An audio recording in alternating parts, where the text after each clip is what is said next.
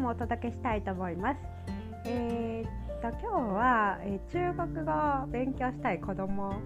がいたらそのおすすめということで今テレビつけてるんですけど赤ちゃんと一緒に「可愛いだ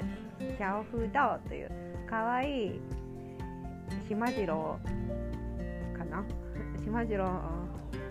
島みたいなそんな日本語でそんなすいません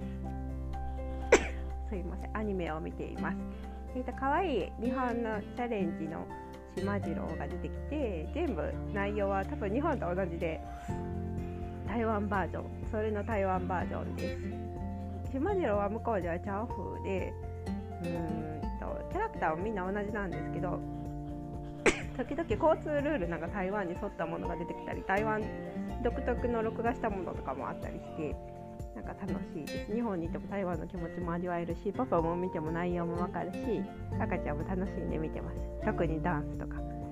うんもっとおすすめのサイトがあったらいろいろ紹介したいと思います。これはなんか家ではアン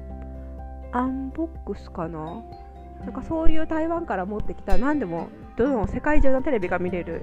ボックスがあるんですけどそれで YouTube をつけてみたりとか台湾のヨヨ TV をのチャンネルにして